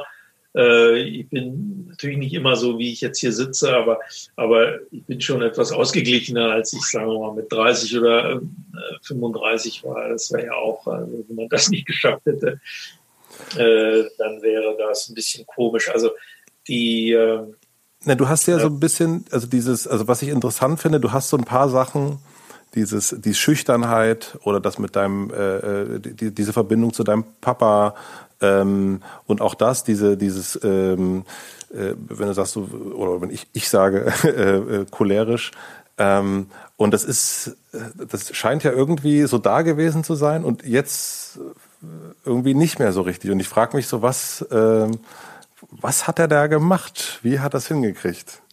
Ja, gut, also ich meine, wozu, wozu macht jemand äh, eine Psychoanalyse, eine Psychotherapie. Das macht er natürlich auch, um, äh, um ein bisschen aus äh, äh vollkommen ungesteuerten äh, Verhaltensweisen herauszufinden. Ja, ähm, cholerisch, cholerisch sein heißt ja, dass man, äh, dass man sozusagen nicht selber handelt, sondern es handelt aus dir. Ja, da, ja. da das, das, das, ist ja, das ist ja keine das ist ja keine kontrollierte Verhaltensweise, sondern das ist, äh, das ist, äh, das ist ein äh, ungesteuerter äh, Anfall. Und, ähm, und da gibt es doch irgendwann mal so den Punkt, wo man sagt, äh, wenn man sich da so ein bisschen anschaut und einem das auch der Spiegel mal vorgehalten wird, dass man irgendwann sagt, so möchte ich doch nicht sein. Also das möchte ich nicht sein, dieser äh, dieser schreiende, äh, rotgesichtige Mensch da, äh, der so ungesunde Sachen macht. Also, und, und wenn man so nicht sein möchte, dann, dann muss man aber auch bitte alles tun dafür, dass man so nicht ist. Und darum, darum geht es doch eigentlich ein bisschen. Es geht darum, dass man, dass man, äh, dass man Kontrolle über, über die eigenen Verhaltensweisen gewinnt. Mein Vater und mein Großvater, die waren beide sehr cholerische Menschen. Äh, und irgendwie hat es ihnen nicht gut getan. Äh, es hat ihnen nicht gut getan. Sind beide so frühen Herztod gestorben, relativ frühen Herztod, möchte ich nicht. Hm. Da habe ich mir gedacht, ich versuche es anders. Und wie hast du es gemacht? Also außerhalb der Psychoanalyse, also das bleibt ja auch, ne? du hast es auch irgendwo geschrieben, dass es irgendwie um so ein, so ein tägliches oder so ein immer wieder Reflektieren geht. Hast du da eine Praxis, die du immer wieder machst? Also meditierst du? Ich weiß ja, meditieren ist zum Beispiel gut. Äh, das ist aber nichts, worüber ich äh, große Ratschläge zu verbreiten hätte oder, äh, oder wo ich Tipps geben könnte oder so, weil ich glaube, das ist wirklich etwas, was man ein bisschen bei sich und für sich behalten sollte. Aber eine tägliche Meditationspraxis ist schon was, was ich, also, da würde ich zuraten. Die stoischen Philosophen tauchen immer mal bei dir auf.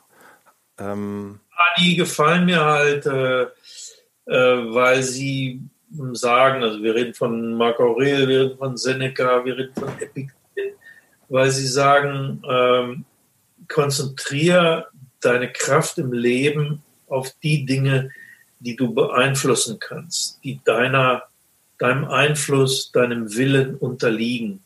Und lass die Dinge beiseite, auf die du sowieso keinen Einfluss hast. Äh, da, damit musst du dich nicht, äh, damit musst du dich im Grunde nicht beschäftigen. Äh, du kannst nur das gestalten, was deiner Gestaltungskraft wirklich unterliegt. Und du musst das unterscheiden lernen. Du musst unterscheiden lernen, was ist das, was ich beeinflussen kann und was ich nicht beeinflussen kann. Und ähm, das ist ja der, wenn man so will, der zentrale äh, Grundsatz der, der, äh, der stoischen äh, Philosophie. Und, ähm, und da finde ich, lernt man seine Energien auch ein bisschen besser einzuteilen und ein bisschen besser zu nutzen. Ja, wenn man sagt, hm, damit befasse ich mich und damit befasse ich mich nicht.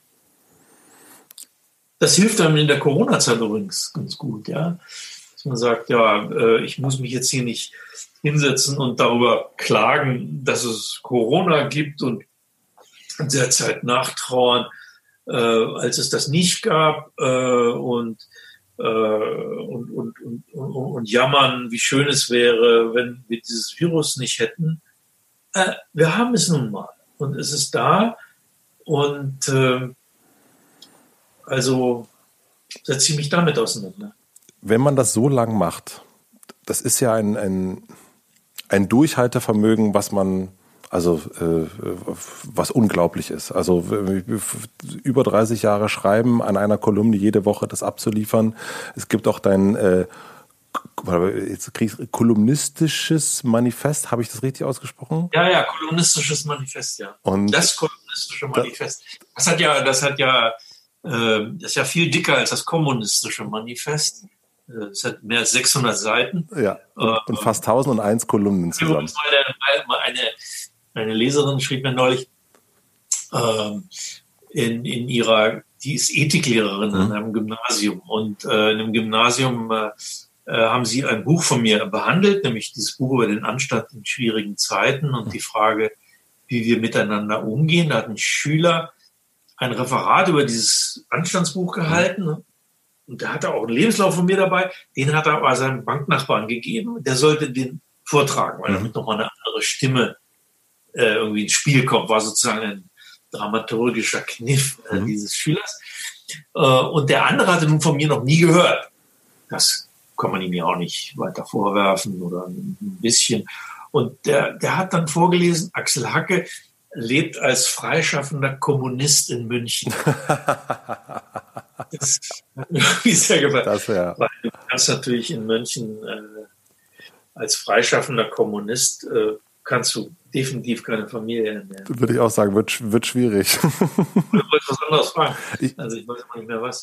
Ich wollte fragen. Der Kolumne, ja, wieso das so lange geht. Nee, äh, was das, ähm, was das Tolle ist, etwas so lang zu machen. Also was das auch, ähm, es gibt ja, und auch da, wie ich erst schon gesagt habe, es gibt immer wieder Leute, die auch bei uns anfragen, sagen, kann ich eine Kolumne schreiben? Und dann ähm, schreiben die so mal so drei, vier Mal oder auch zehn Mal oder 15 Mal und dann hören die dann so auf, weil es dann irgendwie was anderes dazwischen kommt oder was auch immer. Und ähm, und ich mache jetzt zum Beispiel den Podcast, den mache ich jetzt seit dreieinhalb Jahren. Und wenn ich jetzt mir vorstelle, dass ich das jetzt noch 25 Jahre mache, dann denke ich so, ach, eigentlich eine schöne Vorstellung. Aber was ja. ist bei dir so auf diesem Weg, äh, bei diesem Dranbleiben, was hast du gelernt, was du sonst wahrscheinlich nicht gelernt hättest? Also ähm, ja, man lernt natürlich, dass, dass ähm, nur was sich verändert bleibt.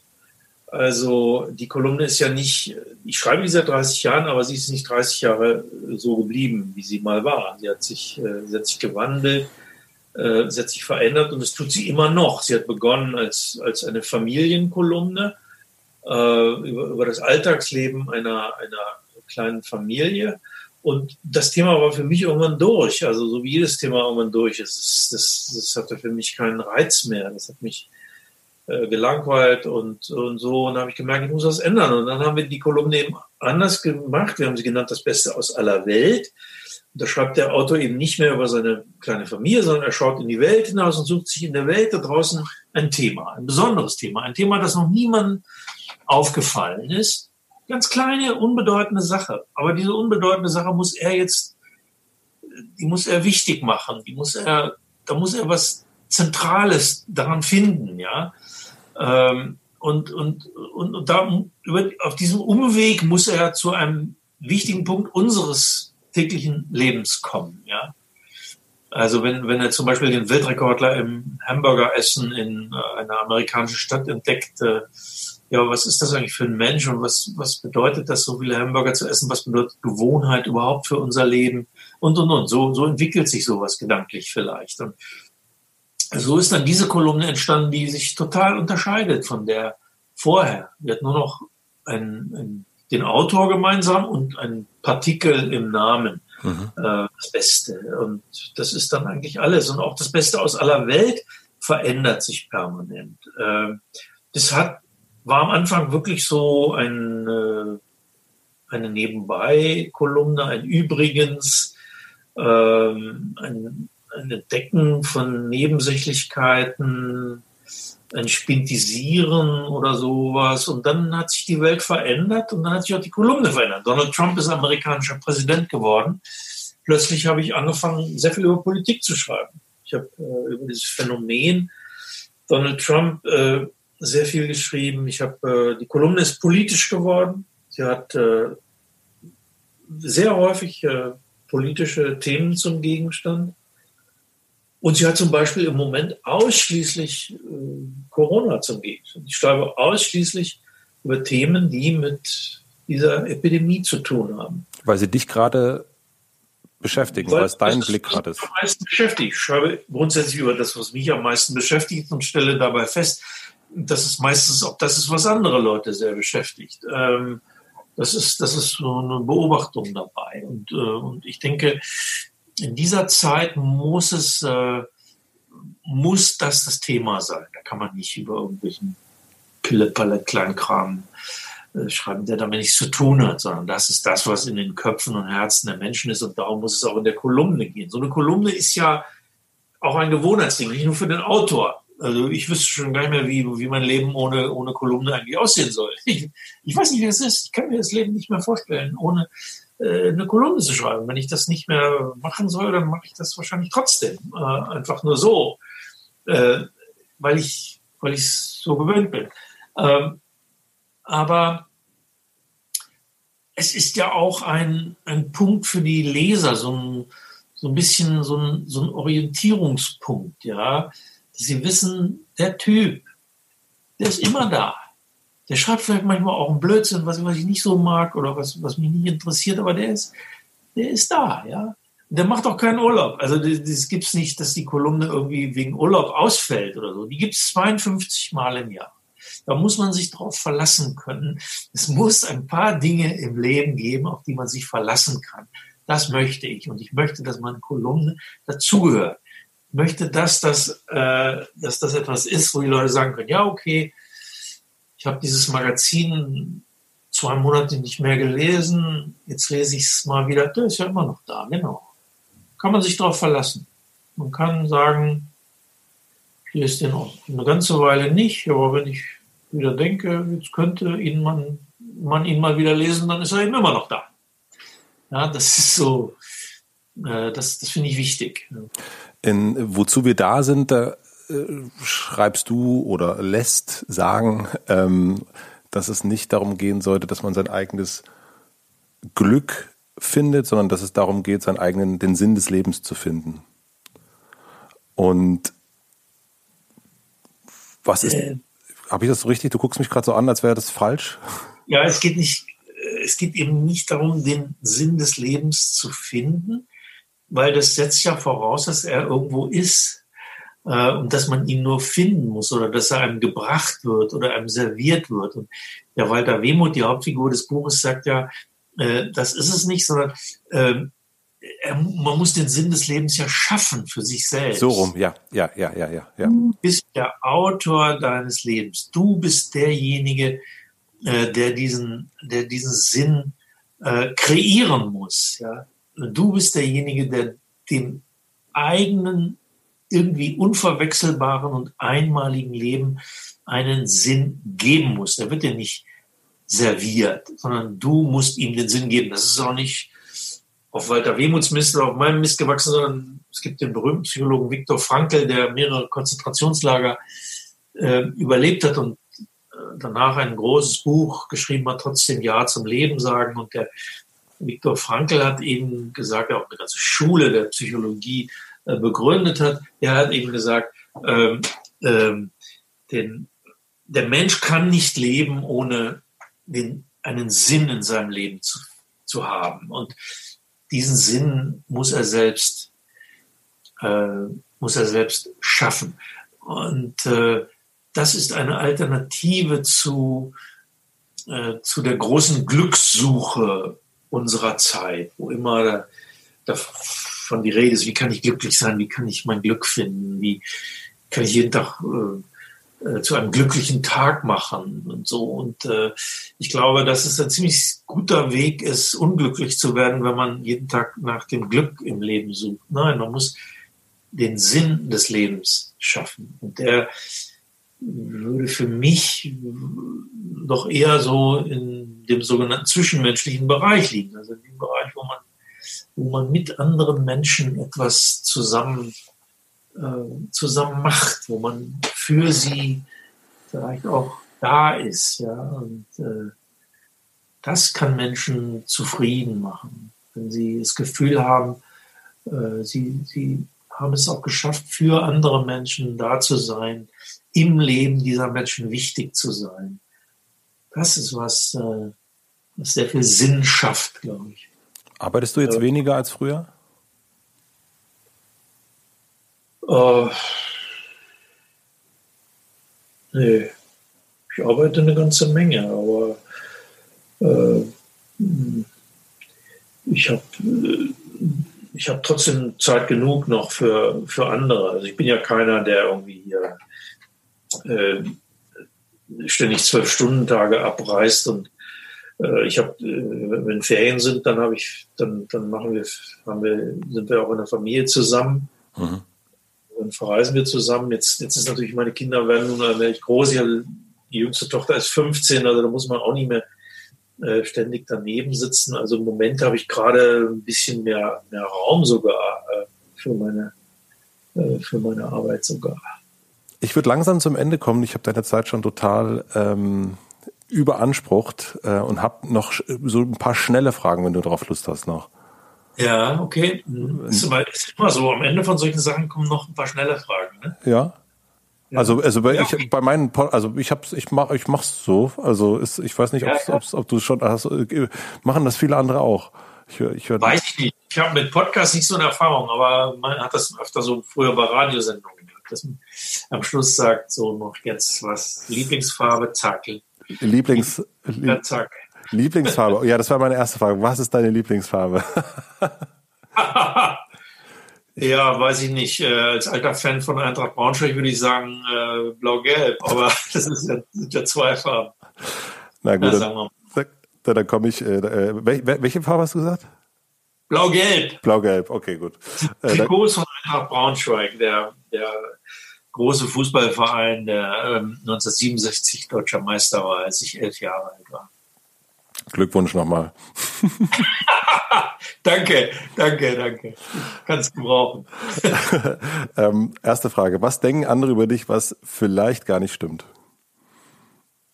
Ähm, du kannst auch länger beantworten. Also musst du nicht in einem Wort beantworten. Also, äh, ich weiß nicht, was, was, denken andere über mich. Ich weiß doch nicht, was andere über mich denken. Also nee. Ähm, ich weiß nicht. Man, ich glaube nicht, dass man sich allzu viel damit beschäftigen sollte, was andere über einen denken. Das hält einen nur ab äh, vom Wichtigen. Was ist das Wichtige? Eine wirkliche Antwort, oder? Das ist okay, aber äh, wenn du mir sagst, was das Wichtige ist, dann ist es eine sehr gute Antwort. Das Wichtige, das Wichtige ist, dass man selber will, die eigene Arbeit, die eigene, äh, das eigene Ding. Das, das Wichtige ist, was man selbst über die anderen denkt. Ähm, und das darauf kommt es eigentlich an.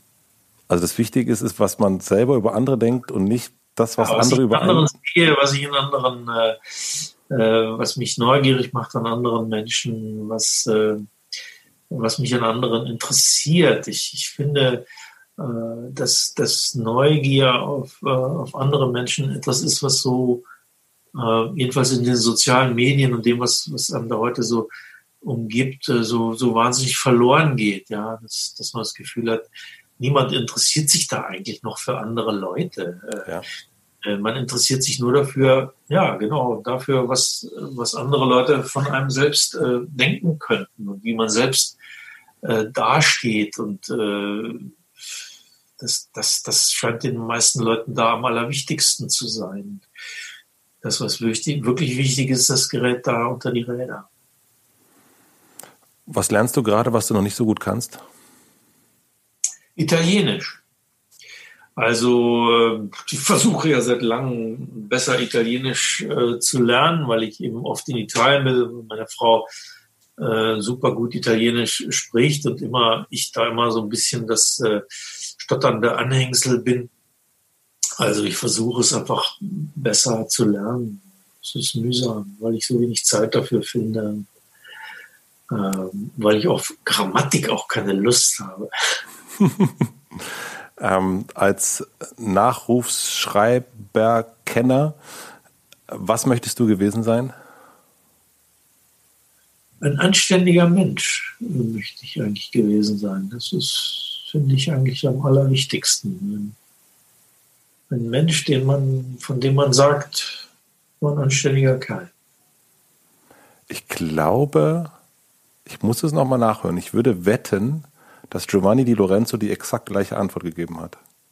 Echt wahr? Ich glaube ja. Ich glaube ja. Ich glaube, dass er auch genau ein anständiger Mensch, dass er das gesagt hat, ja, auf die Frage.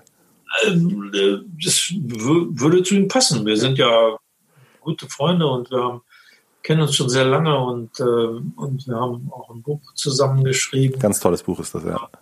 Es, es, es passt zu ihm. Das ist auch das, was ich an ihm mag, dass er versucht, das zu sein.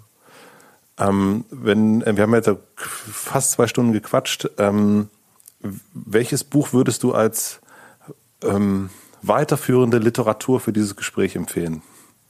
Und es ähm, muss kein eigenes sein, sondern was, wo, wo denkst du, das, was? Was? Axel, bitte. äh, als, als weiterführend äh, für, für dieses Gespräch. Mh, hm, ich, ich, ich, ich weiß es nicht. Äh, äh, ich sag mal, äh, einfach ein Buch, was, äh, was mich wahnsinnig, äh, was ich immer wieder lese und was mir wahnsinnig gut gefällt, auch in, in, in seiner Haltung den, äh, den Menschen gegenüber und in seiner Art, äh, Menschen zu beschreiben und sie zu schildern und eine ganze Epoche damit lebendig werden zu lassen. Das ist äh, von Friedrich Thorberg äh, die Tante Jolesch äh, oder der Untergang des Abendlandes in Anekdoten. Ähm, der schildert so die, die Welt der äh, oft jüdischen Wiener Kaffeehausliteraten äh, in einer bestimmten Zeit, eine untergegangene Welt, eine, eine sehr humorvolle, tolerante, ähm, heitere, witzige, geistreiche äh, Welt. Dieses Buch äh, kann ich nur jedem ans Herz legen. Ein, Wie heißt der Autor? Friedrich Thorberg. Friedrich Thorberg ist, äh, ja, viele kennen den äh, schon nicht mehr äh, war ein äh, äh, zu seiner Zeit sehr bekannter äh, Autor, Journalist und Schriftsteller und übrigens äh, der Übersetzer von Ephraim Kishon. Den kennen vielleicht noch ein paar mehr Leute. Ephraim Kishon, der, der ja, ein, ein, ja, zu meiner in den 60er Jahren der berühmteste Schriftsteller überhaupt war. Äußerst lustige, Familiengeschichten auch, Familienkolumnen sozusagen geschrieben hat. Ähm, der hat aber hat ja in Israel gelebt äh, sehr viel und ähm, von dort aus auch seine Bücher und Romane geschrieben und Friedrich Thorberg hat sie ins Deutsche übersetzt und manche sagen, Ulrich Dorberg hat sich erst richtig gut gemacht durch seine Übersetzung. Ich habe noch eine äh, letzte Frage und zwar habe ich eine große Plakatwand. Imagination ist gefragt am Alexanderplatz in Berlin und du darfst entscheiden, welcher Satz oder welches Wort äh, von dir oder als Zitat für eine Woche für alle Berliner zu lesen sein wird. Was würdest du drauf schreiben? Eine Plakatwand, die, äh, die am Alexanderplatz. Äh, ja. Ähm, ganz groß, wo sonst immer nur die ganz großen, die ganz großen werben. Und du darfst ja. entscheiden, was drauf steht. Ja. Äh, dann schreib doch hin, seid neugierig aufeinander. Das finde ich eigentlich einen schönen Satz da jetzt. Mhm. Gerade in dieser Zeit, finde ich. Das fällt mir gerade so ein. Ja, ich glaube, das ist also, das ist ein guter Satz dafür, würde ich sagen, für, für Berlin-Alexanderplatz. Schreib's hin. Schreib ich ich schreibe das einfach mal hin. Ja, ich schreibe das einfach mal hin. Vielen, vielen, herzlichen Dank für den Satz und für das Gespräch. Und, okay. und für, die, äh, für den neugierigen Blick in, in deinen Kolumnen, in deinen Büchern auf die Welt und auf die Menschen.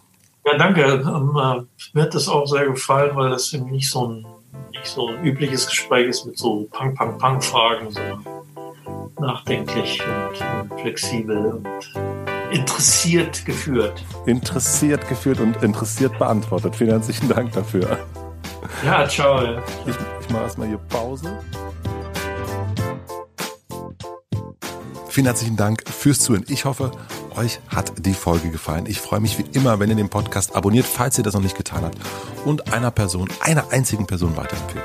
Das wäre großartig. Vielen herzlichen Dank für den Support an Closed, an Audi und an Sonos und natürlich für die redaktionelle Unterstützung wie immer an Anni Hofmann und für die Musik an Jan Köppen. Und jetzt gibt es auch wie immer eine oder fast immer zumindest eine kleine Podcast-Empfehlung zum direkten Weiterhören. Und zwar ist das unter einer Decke. Das ist der Podcast, über den haben wir ja auch schon gesprochen, von Axel Hacke und seiner Frau Ursula Mauder.